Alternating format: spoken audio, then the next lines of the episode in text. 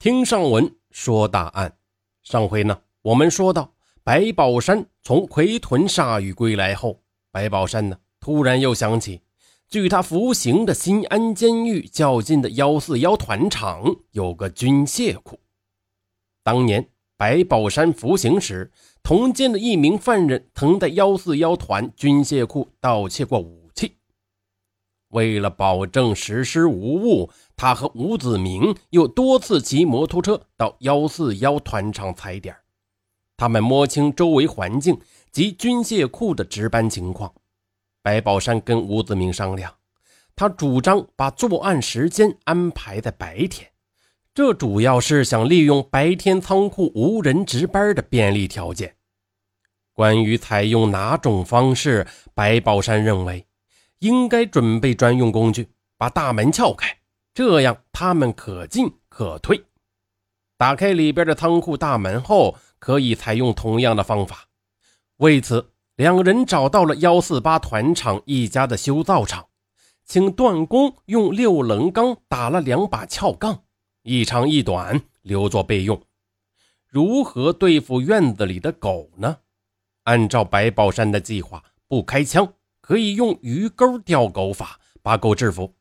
具体方法呢，是用一束鱼钩绑上肉，狗一吞呢就会被鱼钩挂住，不敢乱叫了，然后呢再想办法把狗打死。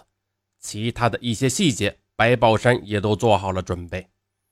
7月5日，白宝山、吴子明坐半车来到141团场。按照预定计划，两人从树林里出来，一前一后的走向军械库。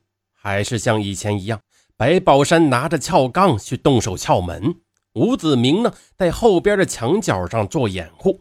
嘿，十分不巧，有位老汉途经军械库到自家的田地里去干活，恰恰的看到了白宝山和吴子明。行动前遇到了人，打乱了白宝山的计划。他呢必须加快行动的速度。他撬开铁门，一进院子里就端起了枪。他的枪法的确很好，两条狗都被击穿了心脏，一条在院子里毙命，一条死在值班室办公桌下。白宝山、吴子明迅速地撬开3号库房的大门，进去查找一遍，但是却非常的遗憾，仓库里并没有枪支弹药。两人出来，又迅速地撬开1号仓库，结果呢也是空空如也。这一次白宝山又没有达到目的。白宝山、吴子明返回他们的出发地，就是那片槐树林。他们在槐树林里处理到撬杠等作案工具后，两人步行上路，依然没有骑摩托车，也不能坐班车。虽然慢一些，但留下的线索少，找追捕的机会呢也就会更少了。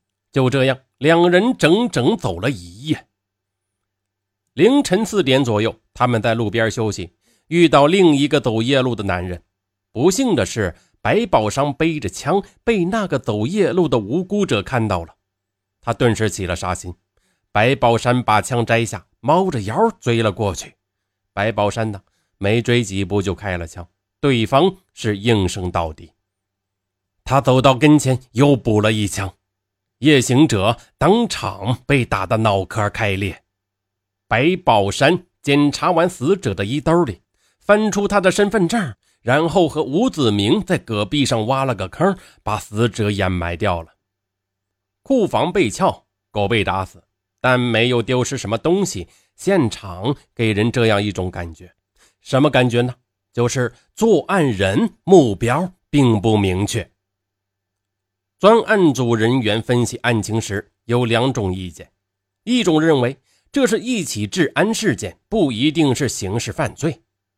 当事人的目的可能是为了打狗吃肉，原准备用鱼钩套狗，后来呢嫌麻烦，干脆开枪把狗打死了。第二种意见比较尖锐，即是对方是奔着武器库弹药而来，但他们并不知道军械库已经搬迁了。这个判断虽然没有直接证据，但作为一种描画和推理，在逻辑上呢也是比较清楚的。由于 7.5 案件的性质不好确定，那么侦查手段和侦查范围也都不好确定了。尽管如此，在石河子市公安局副局长周传强的指挥下，调查工作以141团场作为重点，扩大到周围相连的几个团场。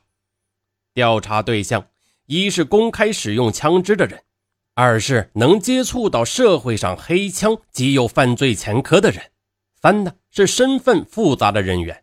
技侦部门对现场子弹进行了鉴定，子弹弹底标志为 75-81， 使用的枪种应该是56式半自动或是自动步枪。根据采集到的鞋印来判断的，两名当事人，一个身高在172到173米，另一个应该是在175米以上。但是10天过去了，他们一直未发现有价值的线索。到新疆后的诸事不顺让白宝山觉得新疆计划实在是计划不周时，谢宗芬突然给他提供了一个重大的信息。原来谢宗芬的邻居也是四川人，他家的女儿在乌鲁木齐一个叫边疆宾馆的地方当翻译，大约呢每周回家一次。谢宗芬串门时跟刘家女儿聊过闲天，刘家姑娘说边疆宾馆的生意可好做了，赚钱呢容易得很。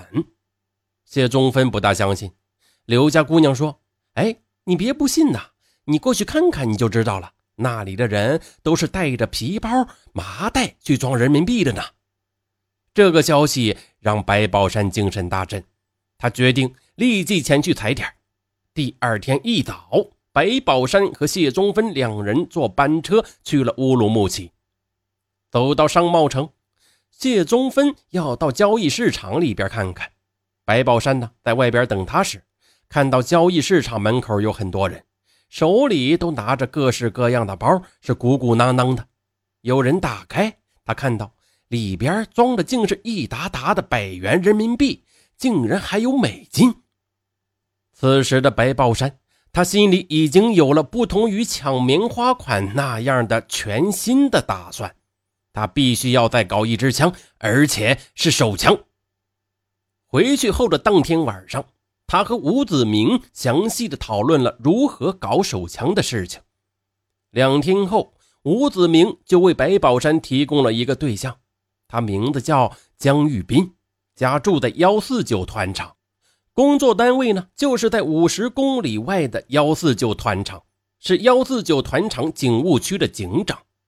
两人立刻着手，他利用吴子明的弟弟吴子兵托江玉斌帮他在149团场买羊的事为借口，对江玉斌的值班宿舍进行了勘测。白宝山改变了前几次步行作案的方式，他准备搞一辆摩托车。